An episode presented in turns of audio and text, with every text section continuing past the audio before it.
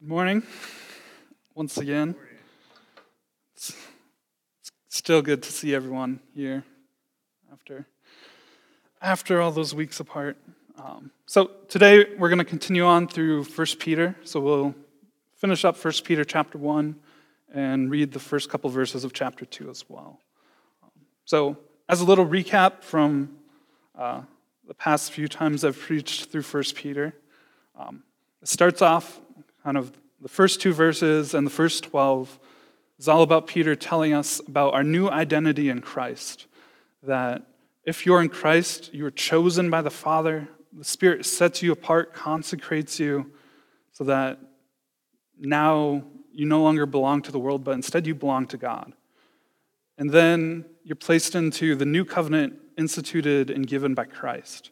And so, because of all that, we're exiles or foreigners or sojourners here on this earth because our true home, our true citizenship is in heaven. Um, and then after that, Peter then in the next few verses tells us, all right, so this is your new identity. Now, this is what you guys are supposed to do. This is how you live out your Christian life. And he lays out kind of four commands. Uh, two weeks ago, we looked at the first two, and this week, we'll look at the, the second two. But it's all about the Christian, the Christian walk. So if we think about our walk with Christ as a race, kind of hits four points. The, the end goal, our motivation, what we're running towards, what's, what's waiting for us at the finish line, how we run, and then what sustains us as we run. So those, those four commands were first, set your mind on the grace ahead. That's, that's our motivation, that what we're running towards is when Christ institutes his kingdom here on earth. Uh, we're here now, it's, it's partially here, but then it'll be in full, and he'll return to judge the living and the dead. And all things will be made new, and evilness and sin and death and sickness will be done away with. And he will be our God, and we will be his people, and he will, he will be among us and will be with him forever. And then the second one is to be holy as God our Father is holy, because we, we're now his children. We've been adopted into his family. And so now we, we look to our Father and say, I want to be like you. I'm going to live how you would have me live. And then the last two that we're going to look at today are going to be loving one another earnestly and to crave pure spiritual milk of God. Um, but let, us read today's passage. So we'll be 1 Peter 1, uh, starting in verse 19, and then we'll read through chapter 2, verse 3, or starting in verse 22. Having purified your souls by your obedience to the truth for sincere brotherly love, love one another earnestly from a pure heart since you have been born again, not of perishable seed, but of imperishable, through the living and abiding Word of God. For all flesh is like grass, and all its glory like the flower of grass. The grass withers and the flower falls, but the word of the Lord remains forever. And this word is the good news that was preached to you. So put away all malice and all deceit and hypocrisy and envy and all slander like newborn infants, long for the pure spiritual milk, that by it you may grow up into salvation, if indeed you have tasted that the Lord is good. Let's pray. God, as we look at your word and read it, God, I ask that your spirit would be at work, at work in us, bringing it to life in our hearts, that we would be transformed and shaped by it that we won't just read your word and walk away, but that it hold up a mirror to, to who we are and our need for a Savior, and that it would transform us from one degree to another into the image of Christ. So, God, as, as we read and as I preach, I ask that only the words from, from you, uh, the words of truth, that those would stick in our minds. And anything that I'm mistaken about would just be forgotten. But God, let, let your word, your gospel stand true and let it let it change us. In your son's name we pray. Amen. All right, so the, the four commands we just mentioned, uh, the last two are that we just read love one another earnestly, and then to crave the pure spiritual milk. Uh, so, so we'll, we'll unpack what each of those look like. Um, but if we think back to last week, uh, that second command, uh, to be holy as our Father is holy, uh, this is it's equivalent to the, the, the greatest command in the Bible, as Jesus says, is to love our God with all our heart, mind, soul, and strength. And he also tells us uh, that if you love God, you'll, you'll obey me. That to, to obey God is to love God. Um, and then this, this, the second greatest command is one like it, but it's to love our neighbor as ourselves, or as Jesus tells us, to love each other as he himself has loved us. And so th- those two great commands, all the other commands in the Bible hang on it. Uh, like if we think of the ten, the ten commandments, uh, the first four or five are all about how we love God. And then the second half is all about how we, how we love each other, how we love our neighbor. And so, this first command that we're going to look at today, to love one another earnestly, um, it's all, it's, it's based in the gospel, of the, of the good news of Jesus Christ. So, if, if we look here, it says, Since you've been born again, not of perishable seed, but of imperishable. That that Peter is grounding this in the work that the Spirit did when you believed in Christ. That you're born again, you're a new creation, that you've been given a new heart, a heart of flesh in place of a heart of stone. That now that you're part of this new humanity, that this people that Christ is making for himself, that, that now we live as his ambassadors, and here in exile, we represent him. And as a part of that, like now we're finally able to obey God and to follow him because, because what he's done is set us free from our sin, as we looked at a couple weeks ago, that, that because of the blood of the Lamb, that we've been bought, we've been redeemed from our former ways. That no longer do we do whatever's right in our own eyes? But now, now we're free. We're free from that. We're free from the enslavement of sin and our own selfish desires, and now we can follow after God. And so, now for the first time since Adam and Eve in the garden, we're, we're actually able to live out the calling to be the image of Christ, or, or the image of God. Uh, he creates us in his image, and then we corrupt it and break it by, instead of reflecting him, we, we we turn to sin. But now, now Jesus new humanity, this new people that he's making for himself, that we're, we're actually able to reflect God and actually be the image of God because we've been transformed by the Word of God. Um, and so, Peter here is saying that, that this, this Word of God that you heard, that was preached to you when you first believed, that, that, that when that happened, you, you were transformed, you were made new. Um, and, and this is, it's eternal, it's everlasting. It's based in God's word. It's not based in what we do or anything else. Uh, if we think of anything else around us besides God, God is the only one that's eternal. Uh, that, that whatever self help things we turn to can be helpful, but they can't change our heart that, that it's the Word of God that changes our heart. And Peter here is he's quoting from Isaiah chapter 40. Uh, so let's, let's turn there briefly and read the context of what he's quoting. So I'm going to read verses 1 through 11 in Isaiah chapter 40. Isaiah writes, uh, Comfort, comfort my people, says your God. Speak tenderly to Jerusalem and cry to her that her warfare is ended, that her iniquity is pardoned, that, he, that she has received from the Lord's hand double for all her sins. A voice cries in the wilderness, Prepare the way of the Lord, make straight in the desert a highway for our God. Every valley shall be lifted up, and every mountain and hill be made low. The uneven ground shall become level, and the rough places a plain. And the glory of the Lord shall be revealed, and all flesh shall see it together, for the mouth of the Lord has spoken. A voice says, Cry. And I said, What shall I cry? All flesh is grass, and all its beauty is like the flower of the field. The grass withers, the flower fades when the breath of the Lord blows on it. Surely the people are grass.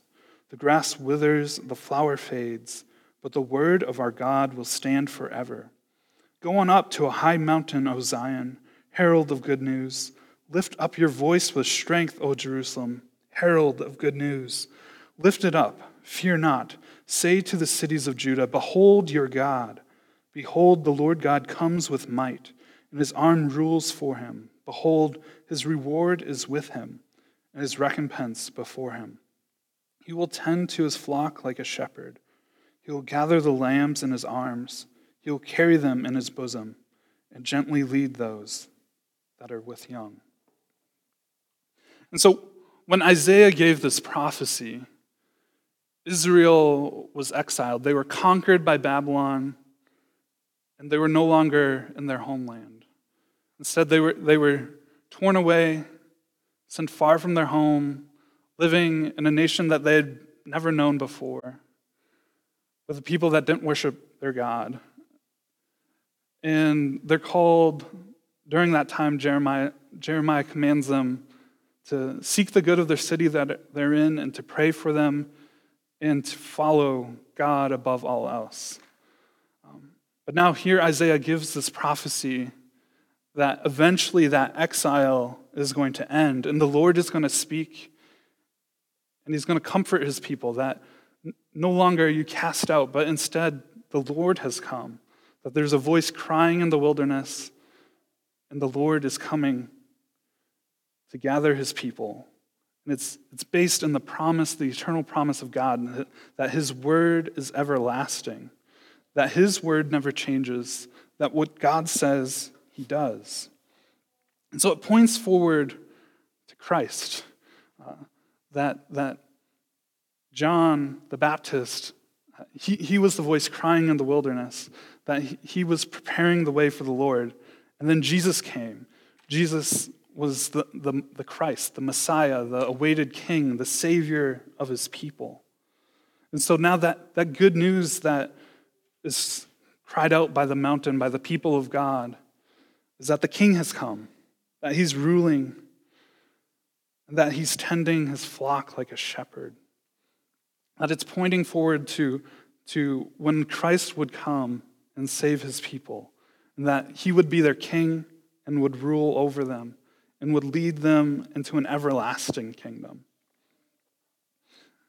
And that when that happens, every valley is lifted up and every mountain and hill be made low. That, that he exalts and lifts up the oppressed, the brokenhearted, the poor in spirit, and then he humbles the proud and mighty and haughty. That all in Christ are now, are now one, are, are equal before him. And so, what Peter is doing is he, he's laying in this context of Isaiah when the people are in Babylon,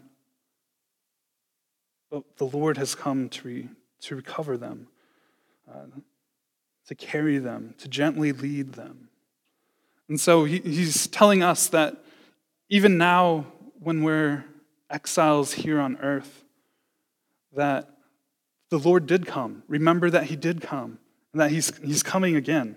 Uh, and so it's building up off of that, that first command to, to set our eyes on the grace ahead, that, that Christ is going to return, that our exile will end, that we will once again be gathered home with Him.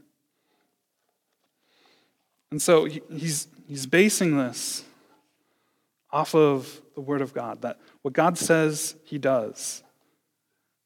And that when God says someone is made new, when someone is righteous before Him, That can't be taken away. And so, if someone places their trust, their faith, their hope in Christ, then God says they are righteous before Him. He looks at them and sees His Son, that their sin is placed on Christ, that Christ's righteousness is given to them. Um, and so Peter's saying, All right, if you're in Christ, if you've been transformed, if you've been made new, then love one another. And when we think about loving one another, uh, Christ, he, he constantly tells us to love our neighbors, even love our enemies. Um, but he also tells us to particularly love those that are adopted with us into the family of God. Um, if we think of like Galatians 6:10, uh, Paul tells them to care for one another, but especially those in the household of God. In fact, this is so important that in John chapter 13, verse 35, uh, Jesus tells his disciples that the world will know you because of your love for one another. That loving one another shows that we, that we are his disciples, that we follow him, that we actually know God. Um, and this, this is so important because love is part of the very character and attributes of God. Turn to 1 John chapter 4. It's just a few pages after where we are in 1 Peter. So 1 John chapter 4 starting in verse 7. John writes this Beloved, let us love one another, for love is from God. And whoever loves has been born of God and knows God. Anyone who does not love does not know God, because God is love. In this, the love of God was made manifest among us, that God sent his only Son into the world so that we might live through him. And this is love, not that we have loved God, but that he loved us and sent his Son to be the propitiation for our sins. Beloved, if God so loved us, we also ought to love one another. No one has ever seen God if we love one another. God abides in us, and his love is perfected in us. And then skipping down to verse 19. We love because he first loved us. If anyone says, I love God, and hates his brother, he is a liar. For he who does not love his brother whom he has seen cannot love God whom he has not seen. This commandment we have from him whoever loves God must also love his brother. So to love one another in Christ, it's part of the very core of what it means to, to be his disciple, to follow him, to live out his teachings. And so when we think about that word love, the world has so many different definitions and pictures of it um, that are contrary to what the Bible teaches of what love is. Um, that it's not just a warm, fuzzy feeling, but it's also not just duty or action, um, but, but it's the, the perfect image of it is what Christ did for us, that when we were his enemies, he died for us. That he laid down his life for us. Um, and what Peter does here is he contrasts it in verse 1 of chapter 2 to malice, deceit, hypocrisy, envy, and slander. And so, malice is the opposite of love. All these things are opposed to love. And we all have kind of different hangups and problems with each of these. Uh, one of these uh, may plague you more than another. Uh, but when we think about them, like if we think of malice, malice is kind of doing evil or wicked or caring for yourself above others to the harm of others. That its very, very definition, it, it can't be love.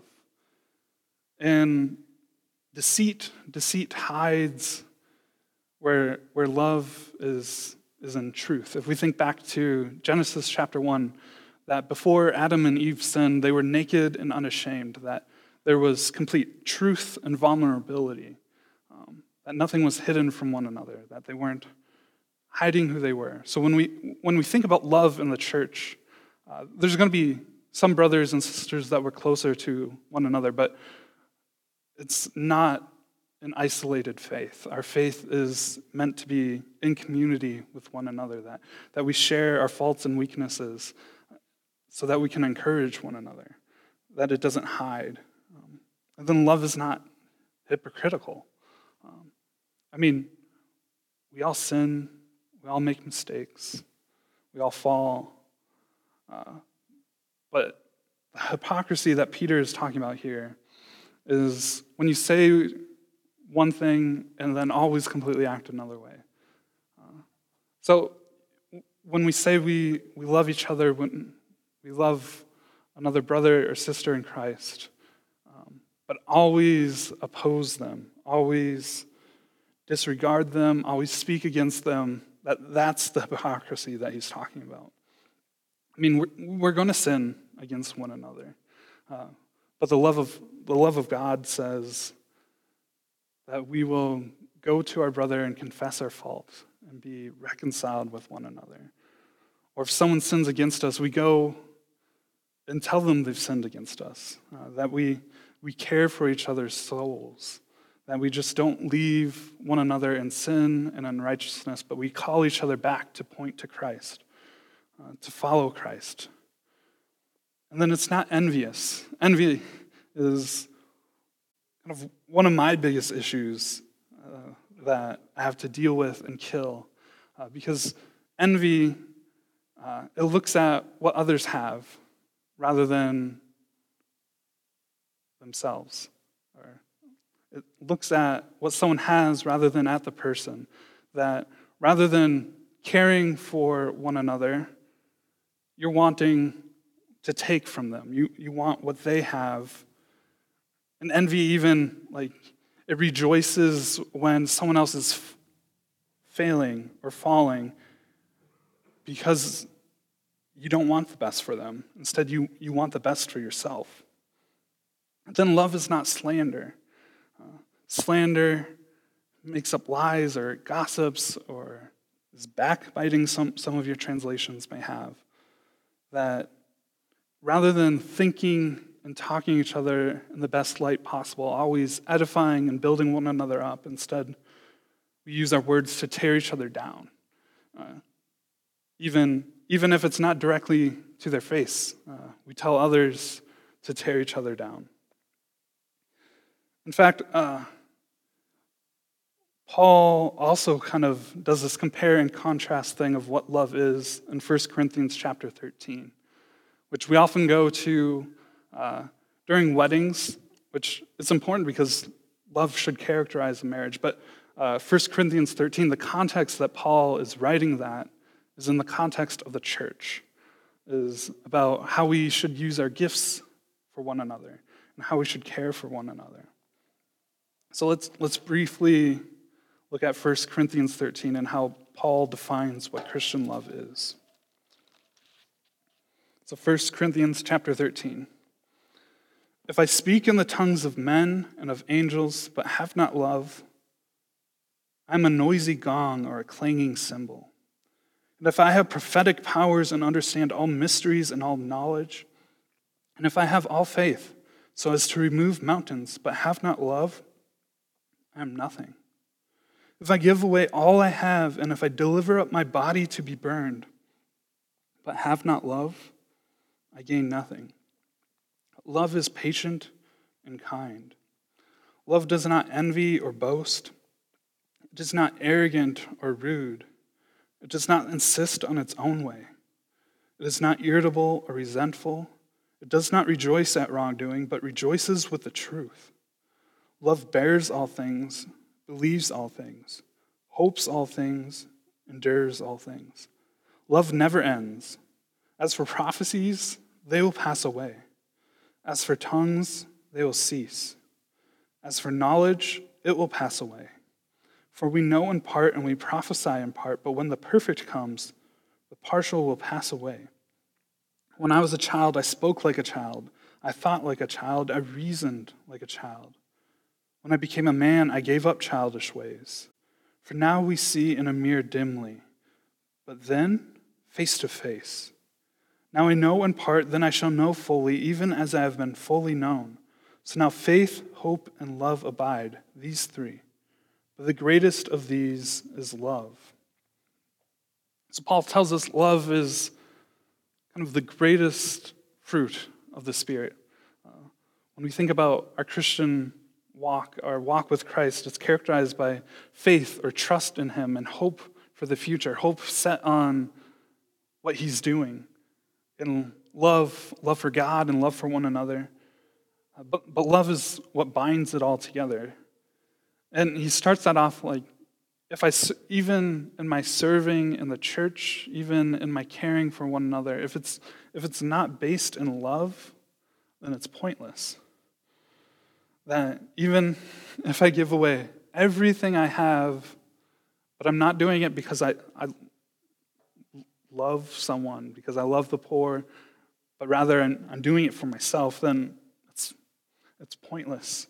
Um, in fact, uh, that when we think about in the church, we're all gifted in different ways. Um, but oftentimes we, we make that our own identity, that I'm the one who always does this, and that's my job, that's my role.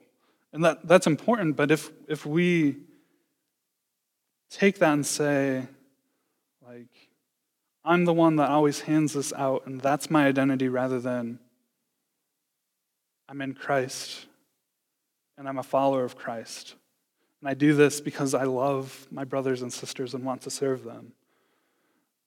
Then, even in that serving, that, that that's pointless, that it's useless, that it's nothing. And so, when we think about the Christian, the Christian walk, where we're setting our eyes on the grace ahead, on what Christ is doing in the future, how all things will be made new, that that's what we're running towards. And then we live out the commands of God by, by living out those two great commands of loving God and loving one another, loving our neighbors, and especially those that are our brothers and sisters in Christ. When we think about that, it's, it's a race, it's a marathon, it's not a sprint. It lasts our entire life um, until, until Christ returns. When we think about that, it's, it can be tiring, especially every day we wake up and we deal with our own sin and we get frustrated that we're still so far from being like Christ. Or we wake up and there's another day with another person mocking our faith or imprisoning us for our faith or even killing us for our faith, depending on where we live, that we're tempted to, to, to turn away to doubt. Um, and so the question is what sustains us in that race, in that marathon? And that's what, what Peter ends it with is the pure spiritual milk that, that helps us to grow. Um, that that's what's sustaining us. And so then we have to ask, like, what is Peter talking about, pure spiritual milk? He's using it as a metaphor to remind us of like little babies. Uh, little babies, they can't do anything, they can't grow, they can't get food for themselves. Instead, they're, they're, they're given food by their mother that they nurse on their, their mother's milk. That, that, that now, if we're in Christ, if we've been reborn, if we've been born again, that we should be like that. That we go to the one who gave us birth for, for this milk, for this sustenance. And so when Peter is talking about that, uh, yes, it's, it's the Word of God, but it's not just the Word of God, it's, it's God Himself. God Himself is the milk, is our sustenance. Um, because He bases it in verse 3, He talks about if indeed you've tasted that the Lord is good. That upon conversion, we, we see the goodness of God and it gives us rest. It restores us, it renews us, it transforms us. That God Himself is the sustainer. In fact, if we look back in verse 5 of chapter 1, uh, Peter tells us that God's power is guarding us through faith for salvation ready to be revealed in the last time. When we think about this race of the Christian life, and we're tired and we're weary and we're emotionally drained and we don't know how we can even have the strength to go on another day, that it's God who meets us there and says, Come into my presence, be with me, I'll renew you. In fact, uh, at the end of Isaiah chapter 40, where Isaiah 40 is calling us to hope even during our exile that, that the Lord, the King, is coming. That chapter 40 ends with this that Israel, even then, as they're waiting this, that they're doubting. Um, so Isaiah uh, 40, verse 27 writes, Why do you say, O Jacob, and speak, O Israel? My way is hidden from the Lord, my right is disregarded by my God. Have you not known? Have you not heard? The Lord is the everlasting God, the creator of the ends of the earth. He does not faint or grow weary. His understanding is unsearchable. He gives power to the faint, and to him who has no might, he increases strength. Even youths shall faint and be weary, and young men shall fall exhausted. But they who wait for the Lord shall renew their strength. They shall mount up with wings like eagles. They shall run and not be weary. They shall walk and not faint. That, that God renews those that wait for him. That he, he is the God of all comfort. That he comes to our weakness because he himself that Christ himself experienced that weakness, that he gave up everything for us so that he can sympathize with us in our weakness. And then he, he comes alongside us and lifts us up, comforts us, renews us, strengthens us. And Peter here is, um, he's alluding to Psalm 34. Uh, that if indeed you have tasted that the Lord is good, that, that, that comes from Psalm 34. And then kind of throughout the next few chapters of First Peter, um, Peter is kind of expounding on Psalm 34. And so Psalm 34 was written by David uh, when he finally, when he feigns insanity and escapes from the clutches of this king that wants to kill him and imprison him. And he ends it with that I have seen and tasted, and the Lord is good.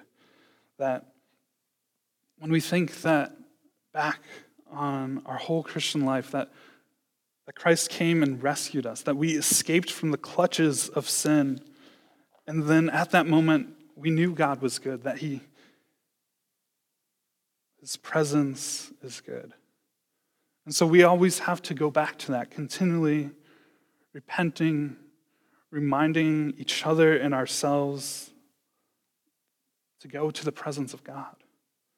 And we can do that because of what Christ has done for us. Uh, Hebrews tells us that we can go with confidence to the throne of grace because of what Christ has done.